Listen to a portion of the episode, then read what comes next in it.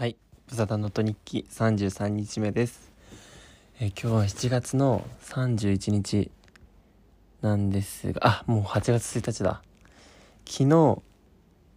で7月が終わりということで、全然ポッドキャスト録音しないなと思って録音します。最近何してたかっていうと、まあ、相変わらずまあ、ドラマ見たりアニメ見たり映画見たりっていう生活をずっとしてるんですけど最近見てすごい面白かったのがそのユニークライフっていうアメリカのドラマなんですけどネットフリックスで配信しているドラマでシーズン4まであるんですね。でシーズン1シーズンだいたい10話8話から10話ぐらいだった気がします。でそれが4シーズンあると。面白すぎてもう一気見しちゃったんですよ。もう。面白すぎて一気見してしまってあとは何見てたかな。あとはねいやえっとえーなんだっけ白い砂浜のアクアトープっていうなんか水族館の話とかあとはなんだっけ。なんかいろいろ見たんですよね。ああれも見たんですよ。竜とそばかすの姫も見に行っ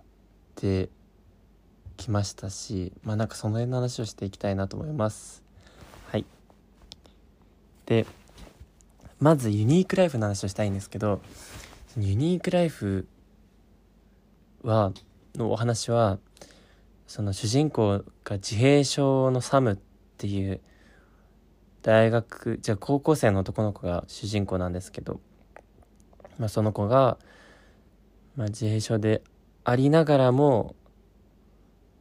こう、まあ、家族に家族だったりとか友達だったりとか恋人にこう囲まれながらこうどんどんどんどんこう回を重ねるごとに成長していくっていうストーリーなんですけどなんかとにかく何が魅力かというと、まあ、サム主人公のサムもそうなんだけど親友のザヒードだったりとか、まあ、ザヒードっていう男の子だったりとか恋人のペイジーっていう女の子で妹のケイシーとかなんかそういう周りのサムネを取り囲むこう周りの登場人物たちがとにかく魅力的でこう愛おしくなるんです愛おしい存在になっていくっていうか見ているうちに。なんかやっぱりそれぞれその長所もあり短所もありな人たちでだけどなんかその短所も含めてその人らしさみたいな。短所も含めてこう好きになるようなドラマでした。はい。なんかぜひ見てほしいんですよね。なんか、まあ、シーズン4もあるから結構長いとは思うんですけどめっちゃ面白くてなんですかねこう日常生活の中でやっぱりどんどんこう、まあ、ドラマありがちなドラマなんだけど事件が起きてとかあるじゃないですかいろんな人たちのこう絡み合いみたいなのが あってでまあそれをこういは解決同時進行でどんどん問題が解決していってみたいなこうありきたりなドラマ構成なんですけど構成的には。だけどとにかくね登場人物がね愛おしいのよ。もうみんな好きになる。見終わったら。っていう感じで。あとやっぱりサムの成長も良くてサムがやっぱ自閉症だからやっぱ普通のことはちょっと違う。こう何でも素直に口に出してしまうとかとは音？音に敏感で早く動くものとかうるさい音とかに敏感ですぐこう発作じゃないけどこう動く動いてその気を鎮めようとするとかちょっとまあ普通の人からすればおかしな行動をとってしまうみたいなところがあってけどそれをそのサムを守ろうとする、まあ、お母さんだったり妹のケイシーだったり親友がいてなんかそういう人たちに囲まれてそのサムがなんかどんどん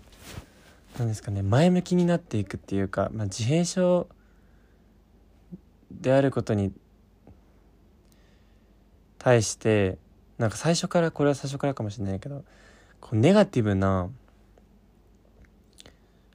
ネガティブに捉えてないんですねサムは。そこがなんかすごい良くて僕はこういう人だからみたいな。僕はこういう人間だよっていうのをまあちょっと何ですかね。逆にポジティブすぎて周りの人は困ってる部分はあるんだけどでもなんかそういうちょっと子供っぽかったりする一面。だから僕はこうだからみたいな。そういう一面がどんどん変わっていく様が見れるっていうかなんかねすごいリアルでそういうのが。どんどんどんどん大人になっていくんですよ。でどんどん成長していく姿だったりとか。あとねフィルマークスとかでもちょっと感想とか読んだりしたんですけどやっぱ妹のケイシーがめちゃくちゃ良くてしかもめっちゃ美人なんですよケイシー役の女優さんが。名前忘れちゃったんだけど。あのケイシーはその陸上を高校でやっていてでまあ強豪校にあ強豪校とかすごい速いんですよ。走走りをやっていて陸上で。でまあスカウトとかもされて強豪校に行ったりもするんですけどその中でいろいろ葛藤自分の陸上の葛藤があったりとか今後何のために陸上していかないといけないんだろうかとか。っていう葛藤もありつつサムのことも気にかけつつ気にかけるっていうかなんだろうケイシーに関してはサムのことを本当にかわいそうとかを全く思ってなくて自閉症の人にちょっかいをかけたりするのって多分あんまりいいことじゃないというかなんて言ったらいいんだろう。うん鎌かけたりとかサムに対してちょっと挑発したりだとかっていう行動をするんですけどなんか逆にそのケイシーの生意気な態度みたいなサムに対する生意気な態度とかがこうサムを成長させている一面なのかなとか思ったりして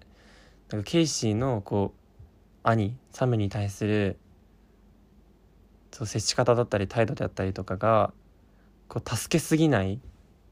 干渉しすぎないみたいなところがあってだけどサムのことを心の底から思っていて家族としても大切だっていうのもすごい伝わってくるからそのケイシーのサムに対するこうなんだろう接し方だったりとか考え方っていうのがすごい良くて魅力的なキャラクターでした。あとケイシーはね恋愛面でもいろいろこうあるんですけどドラマ内で。そこもすごく見見応えがあったというか学生学生ならではのリアルな感情だったのかなみたいな思ったりもしました。あとね良かったのはそうこれもう一人登場人物が最初にすごい魅力的だって話をしたんですけどケイシーが俺は特に魅力的だなって思ったのとあサムはもちろんなんですけどザヒードっていう親友のザヒードっていうキャラクターもすごい良くてあのまあ主人公と関係性主人公との関係性はあのアルバイト先の一緒に働いてる同僚みたいな子なんですねザヒード。テクトロポリスっていう家電量販店で一緒に働いてる仲間でもあるんですけどザヒードがそのザヒードもサムのことを差別してないんですね。対等に思っててで自分の相棒って言っててこの自閉症っていうのをこう弱点に思ってない。だからかわいそうとかなんだろう。あ君はなんだろう。自閉症でかわいそうだねみたいな接し方じゃなくて君は最高だよみたいな。なんかすごい肯定的。本当にサムは天才だねみたいな。ことをサムにも言言ってたりとか。なんかサムにいろんなことを教えるじゃないけどなんて言ったらいいんだろう、とにかく自信がある人だからザヒードはそのサムにいろいろなんかうんちくみたいなのを教えたりとかすごい調子のいい人だからずっとなんかサムってやっぱりちょっと変わったりする部分変わってる部分とかがあったりするんですけどこう細かいことが気になったりとかなんでどうしてみたいなのがすごいたくさん出てくる人なんですね。なんであれはどうなったの？なんでなんでみたいな。だけどそれを全部ザヒードは聞いてその質問にまあ適当ではあるんですよ適当ではあるけどこうサムのことを置き去りにしないで答えてあげたりとか相談に乗ってあげたりとかなんか本当にもう友達みたいな友達なんですよサムのザヒードは。なんかそのこのザヒードの接し方がいいからいいしその友達としてサムにこう寄り添ってあげてるみたいな部分があってこのザヒードとサムの関係性もすごく良くてあの2人の関係性がすごい微笑ましいというか。見ていて楽しいし心地いいみたいな部分もあります。あとはまあページですね。なんといってもページ。なんといってもって言っても全部1位全員1位ぐらいいいんだけどページも特によくてページっていうのは、えっと、元サムの同級生高校の同級生なんですけどまあこれ全然ネタバレじゃないから言っちゃうとまあ恋人になるんですけどページはサムの恋人としてその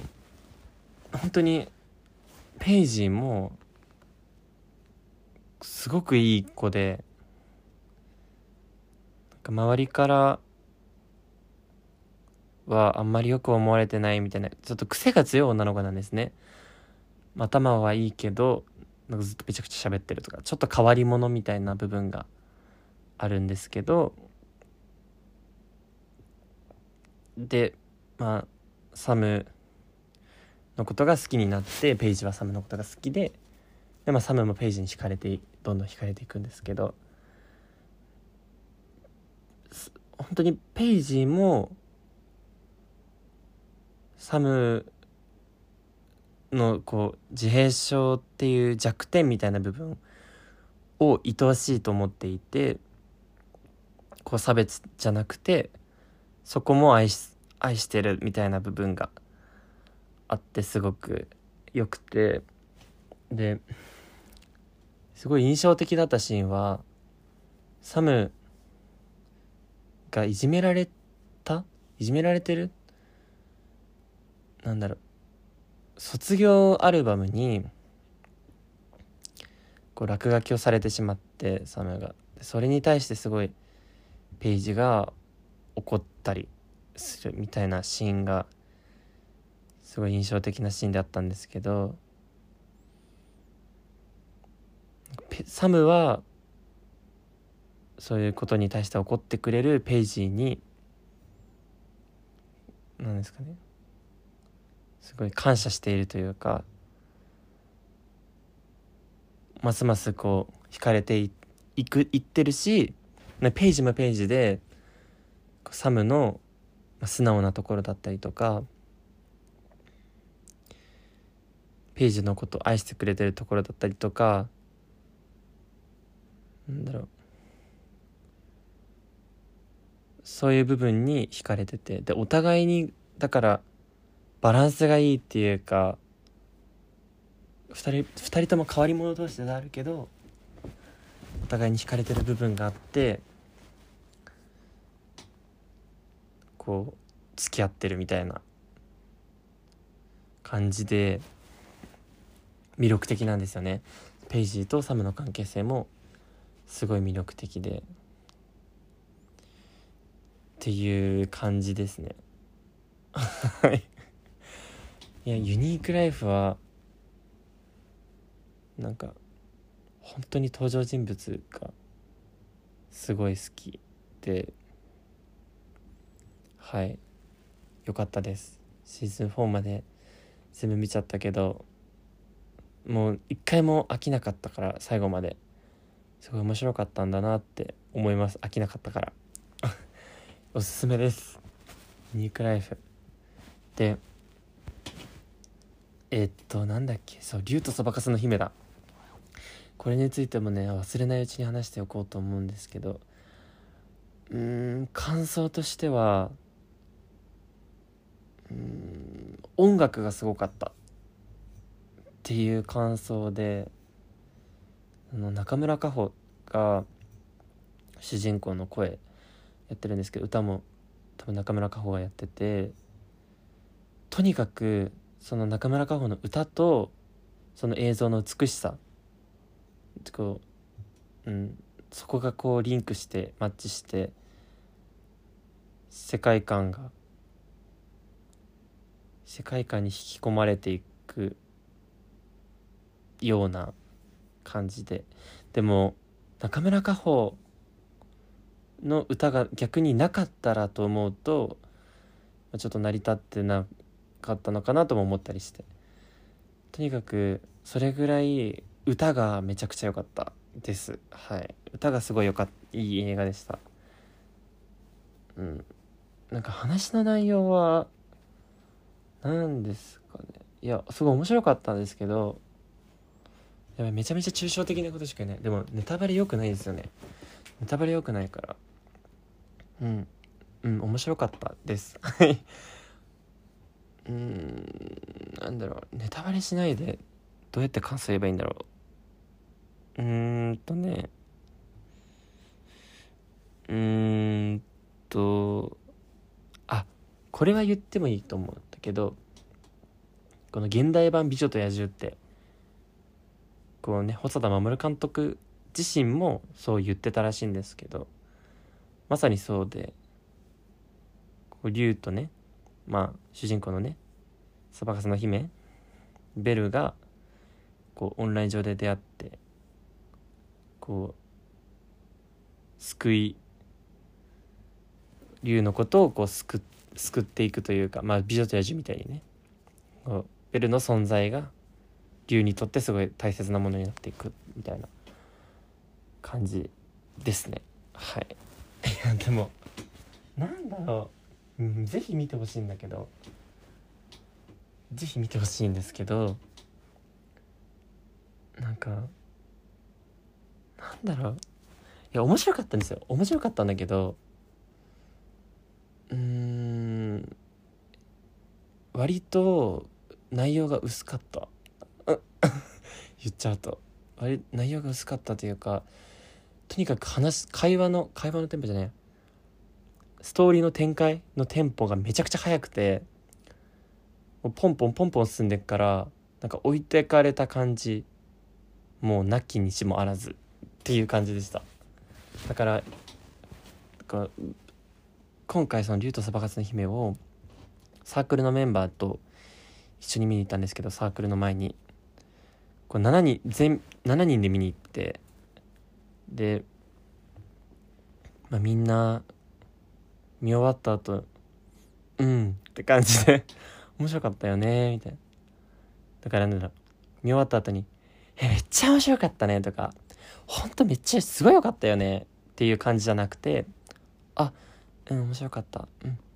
面白かったね。あ歌よかったね」みたいな。ちょっとなんだろう。まあ面白かった。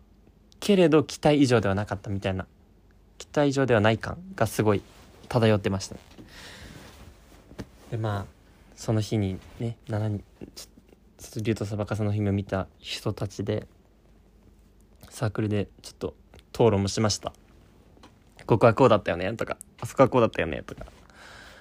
いやでもこここうだったけどさここなんとかじゃなかったみたいな。だからそういう意味でもなんか一人で見に行くよりも誰かと一緒に見に行った方がなんか議論が盛り上がる討論が盛り上がるみたいな。ところはありました。だけどなんていうの「君の名は」みたいに考察で盛り上がるとかじゃなくて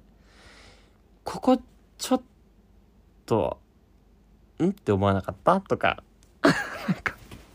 そうよくはない討論かもしれないんですけど。うん。そう。でも本当にそうだった。申し訳ないんですけど。申し訳ない。別に申し訳なくないわ。俺は素直にそう思ったっていうことを友達と話したってただけだから。だからいやめちゃくちゃ面白いし一見の価値はありますけどただ自分の中ではその期待を超えてこなかった部分があります。あのただ歌はめちゃくちゃ良いのでその歌を映画館で聴く価値は本当にあるなって思いました。めちゃくちゃやっぱ中村佳穂がね本当にいいのよ。うまいし表現力豊かだし主人公のとマッチしてるし。あとねまああんまり本編、まあ、本編では本本編っちゃ本編なんだけどそことはかんなんだろう。だからベルとリュウのそのベルとリュウの話が多分本筋の話だと思うんですけどその本筋ではない部分のサブストーリーみたいなあのところが